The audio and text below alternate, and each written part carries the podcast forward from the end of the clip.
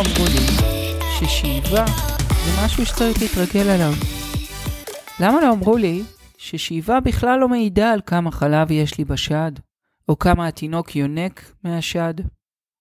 שלום וברוכות הבאות לפרק נוסף בפודקאסט למה לא אמרו לי. אני שרית פאר, אחות מוסמכת, יועצת הנקה ויועצת שינה מזה 18 שנה. מלווה יולדות בבית חולים ובאופן פרטי. והפודקאסט הזה מוקדש לנושא השאיבה. אז הדבר הראשון שאנחנו נתחיל איתו זה שבשביל לשאוב צריך סיבה. אנחנו לא סתם שואבות, ואנחנו גם לא חייבות לשאוב. אנחנו צריכות סיבה לשאיבה. אחת הסיבות הנפוצות בתחילת הדרך היא שאת לא מצליחה להעניק. במידה ואת לא מצליחה להעניק וחשוב לך לתת לו חלב אם, ולמנוע הסתבכויות של גודש וכולי, את שואבת. סיבה שנייה, נולד לך תינוק פג, והוא נמצא בפגייה, ועכשיו את מתחילה לשאוב בשביל להביא לו חלב אם שלך. הגדלת כמויות, הגברת ייצור, זה גם סיבה לשאיבה. כשאין לנו מספיק, אנחנו נעזרות בשאיבה בשביל להגדיל את הכמויות. חזרה לעבודה, אוקיי? נגמרה חופשת הלידה, חוזרים לעבודה. שאיבה זה דרך שלנו להמשיך להעניק לתינוק שלנו חלב אם, ובעבודה אנחנו שואבות כדי באמת להימנע מגודש ולהמשיך את ייצור החלב באופן תקין. גם שאיבות מזדמנות, כשאנחנו מתכננות יציאה זוגית עם הבעל, עם חברה, חתונה, זה גם סיבה לשאוב. אז איך אנחנו בעצם בוחרות איזה משאבה הכי מתאימה לנו? היום באמת אפשר למצוא באופן אה, מאוד זמין בבתי מרקחת של הקופות חולים משאבות דו צדדיות חזקות וטובות במחירים שיחסית למה שהיה קודם באמת באמת זולים. ולכן אני אומרת, אל תתפשרו. משאבה דו צדדית היא משאבה שהיא חזקה, זו משאבה שיכולה לענות על הרבה מאוד צרכים. היא יכולה לענות על הצורך של הגברת ייצור, כי יש לה מספיק את החוזק והיא מאפשרת שאיבה דו צדדית, והיא יכולה להיות גם לשאיבות מזדמנות. אבל מי אמר ששאיבה מזדמנת צריכה להיות שאיבה ארוכה? כי בסופו של דבר אנחנו צריכות לשאוב רבע שעה מכל צד. אז בואו נשאב רבע שעה משני הצדדים ביחד ונקצר פה תהליכים. אה, אז אה, יש גם אה, משאבות חשמליות ויש משאבות ידניות. ההבדל הגדול ביניהם זה אופן התפעול שלהם. משאבה ידנית דורשת ממך לעבוד ולפמפם בעצם עם היד את אה, השאיבה. אך זה מקנה לך שליטה מאוד מאוד גדולה על כמה לחץ את מפעילה ואיזה מהירות את עושה את זה. אבל לאורך זמן, לדעתי, זה אה, טכניקה מאוד מעייפת. אה, ולרוב אני בעד משאבות חשמליות, שככה גם סנכרנו וכילו אותם על קצב שמותאם לקצב של תינוק יונק. אז הוא עובד גם נכון עם השד, אבל בהחלט אני מוצאת שיש נשים שדווקא משאבה ידנית עושה להם עבודה טובה יותר. אנחנו גם צריכים לבחור את הקונוס שמתאים לנו. קונוס זה החלק, המשפך, שנראה כמו משפך, שמתחבר לשד. קוטר הקונוס, קוטר החור שבעצם דרכו נכנסת הפטמה והשד ובעצם מבצע, מתבצעת שם היניקה, צריכה, צריך להתאים לקוטר הפטמה. שימו לב, לא לקוטר העילה, שזה העיגול החום מסביב לפטמה, ולא לגודל השד, אלא לקוטר הפטמה. יכול להיות שיהיה לנו שד מאוד מאוד גדול עם פטמה מאוד מאוד קטנה. ויכול להיות שיהיה לנו שד מאוד מאוד קטן עם פטמת כפתור ענקית. ולכן אנחנו צריכות להתאים. יש כל מיני סרגלים שאיתם אפשר למדוד את הקוטר של הפטמה ולפי זה להתאים. אבל אני כבר אומרת, במהלך חיי ההנקה והשאיבה, השד משתנה. ויש מצב שאם מה שהתחלת זה לא יתאים אחרי חודש-חודשיים, ופתאום תמצאי שקוטר קטן יותר או גדול יותר יעשה עבודה טובה יותר. אך בגדול את צריכה לראות שהפטמה שלך נכנסת באופן חופשי לתוך המשפך, לא מתחככת בדפנות, וגם לא מגיעה לקצה של המשפך. אם בעוצמה הכי נמוכה מאוד מאוד כואב לך, יש מצב שהקוטר לא מתאים לך. מעבר לזה גם אפשר לשמן את המשפך ואת הפטמה כדי לבצע תנועה חלקה יותר ופחות חיכוך על ידי שמן קוקוס או אה, משחת לנולין, כדי באמת לאפשר את הזרימה של הרקמה בתוך הקונוס כדי שזה לא יכאב. מאוד מאוד חשוב גם לא לשאוב בעוצמות מאוד גבוהות. זה לא אם אני אעשה את הכי חזק, יצא לי הכי הרבה. לרוב זה לא נכון, אני צריכה לעשות הכי חזק שאני יכולה, זאת אומרת שאני מרגישה את השאיבה, אבל לא כואב לי. זאת אומרת שאם את מעלה ואת מרגישה שזה כבר כואב, פשוט תרדי אחד. אה, עוד דבר חשוב, אה, המשאבות, רוב המשאבות החשמליות היום, יש להם שני שלבים. יש להם את שלב הגירוי, שזה תנועה מהירה וקצרה, ולרוב הן עוברות אחרי שתי דקות לשלב של שאיבה, שזו תנועה ארוכה ואיטית יותר. אני מוצאת נשים שמדלגות על השלב הראשון, כי הן חושבות שלא צריך את זה.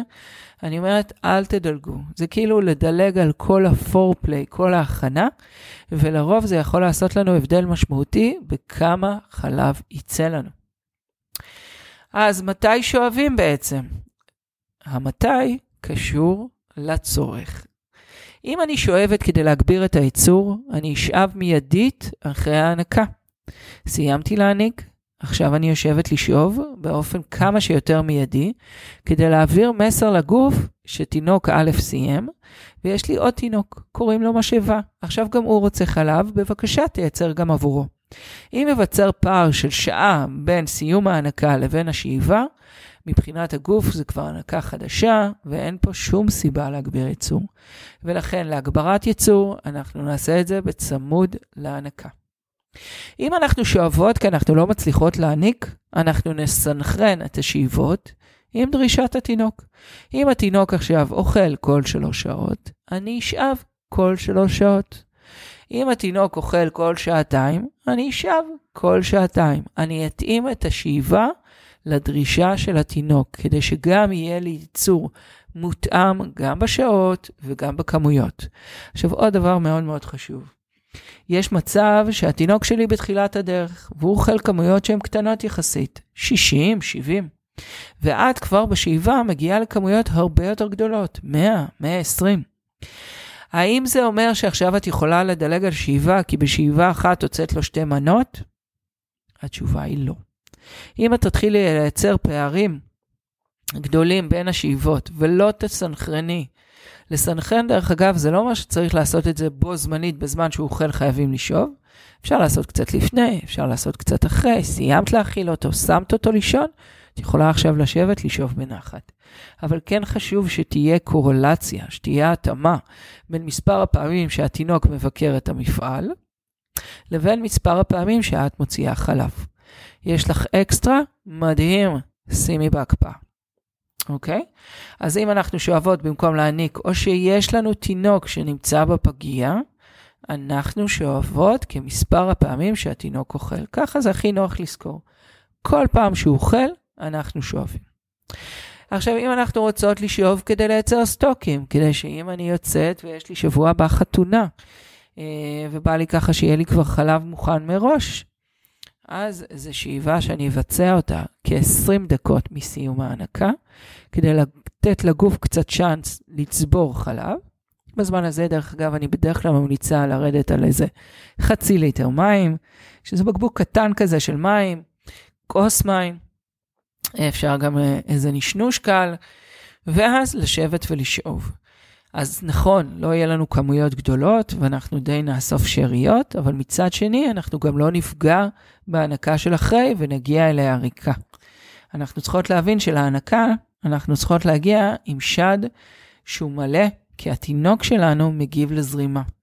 וזה נכון שאנחנו כל הזמן מייצרות חלב, אבל אם המכלים הם ריקים, או שמכילים כמויות שהן קטנות, אז גם הזרימה תהיה נמוכה. ולתינוק זה מעביר מסר שנגמר חלב, ואז הוא או ירדם, או שהוא יצעק עלינו, כי הוא לא יהיה מרוצה מהזרימה.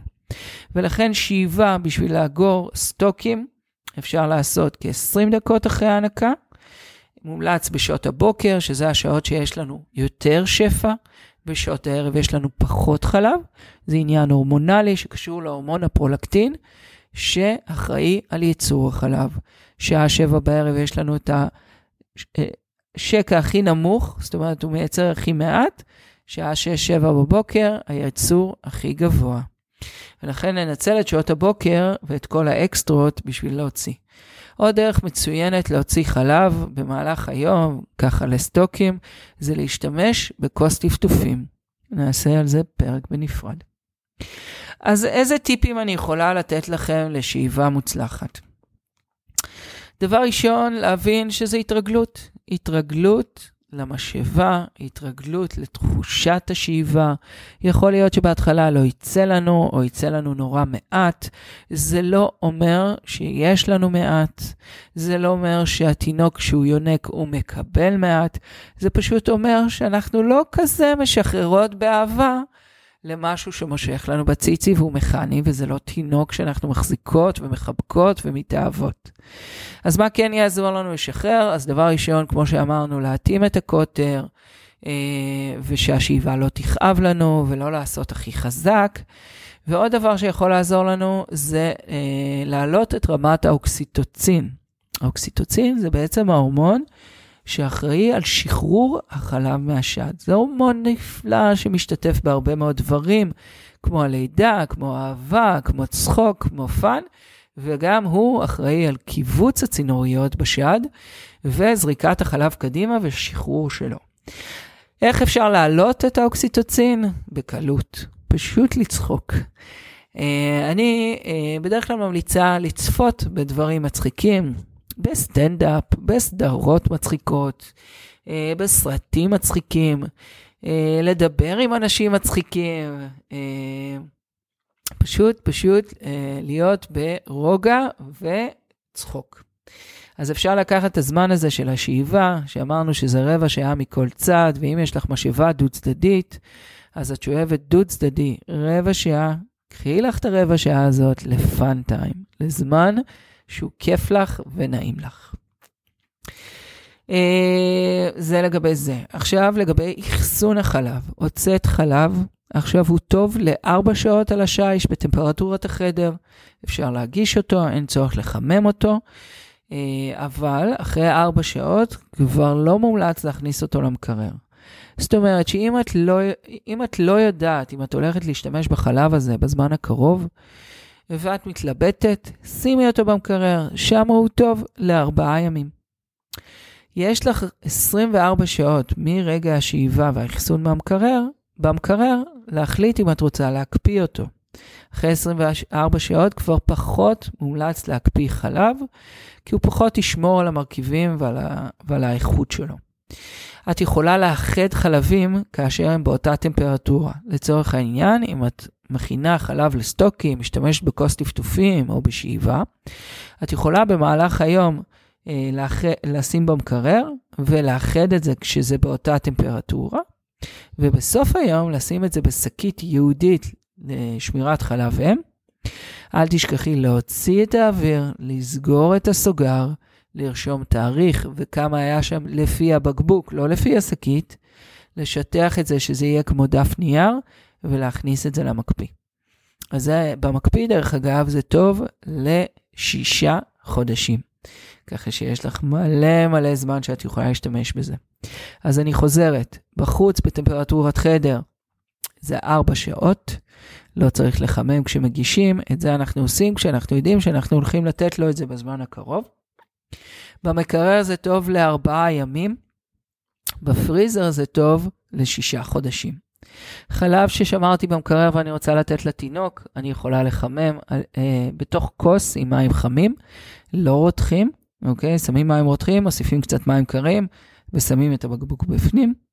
לא לשכוח לערבב, הערבוב של חלב אם הם בתנועות סיבוביות. אנחנו רוצים לאחד את שכבת השומן שלרוב נפרדת בקירור, לערבב אותה עם שאר מרכיבי החלב, נעשה את זה בצורה איטית, בסיבובים. אתם תראו שאחרי 2-3 דקות החלב כבר קיבל צבע אחיד ואפשר להגיש אותו. אה, חלב שהקפאנו, אנחנו נשים אותו קודם במקרר, ניתן לו להפשיר לאט לאט. ההפשרה, זמן ההפשרה תלוי בכמות החלב, שלרוב מומלץ לשמור עד 140 cc בשקית ולא יותר מזה, כדי שלא יהיה מצב שאנחנו מפשירות את החלב וצריכות לזרוק חלק ממנו. וברגע שהוא הפשיר והוא נוזלי, הוא טוב ל-24 שעות במקרר. החימום מתבצע בדיוק כמו החימום ששמנו במקרר. אם אני חייבת להפשיר את החלב במהירות, אני אפשיר אותו תחת זרם מים קרים, עד שהוא יהפוך להיות נוזלי, ואז אני אחמם אותו בתוך כוס עם מים חמים. מה עושים עם חלב שהתינוק התחיל לשתות, היה בו לצורך העניין 100, התינוק לקח 60, כואב לי הלב לזרוק את ה-40 האלה. אז ההנחיה היבשה זה שזה טוב לשעה. ההנחיה הרטובה ושל המתירנים זה שאפשר לשמור את זה עד לארוחה הבאה. לא להכניס לקירור, להשאיר פשוט בחוץ, וברגע שהתינוק רוצה לאכול שוב, פשוט נותנים לו את מה שנשאר. לא מומלץ להכניס את זה לקירור, ובטח לא לשמור את זה עכשיו לכמה ימים, או להקפיא את מה שנשאר. אז זהו בגדול הפרק על שאיבות אה, ומה אה, עושים עם חלב אם. אם מצאת שהפרק הזה עזר לך, אני אשמח שתשתפי אותו כדי שיעזור לעוד אמהות. ואנחנו ניפגש בפרק הבא.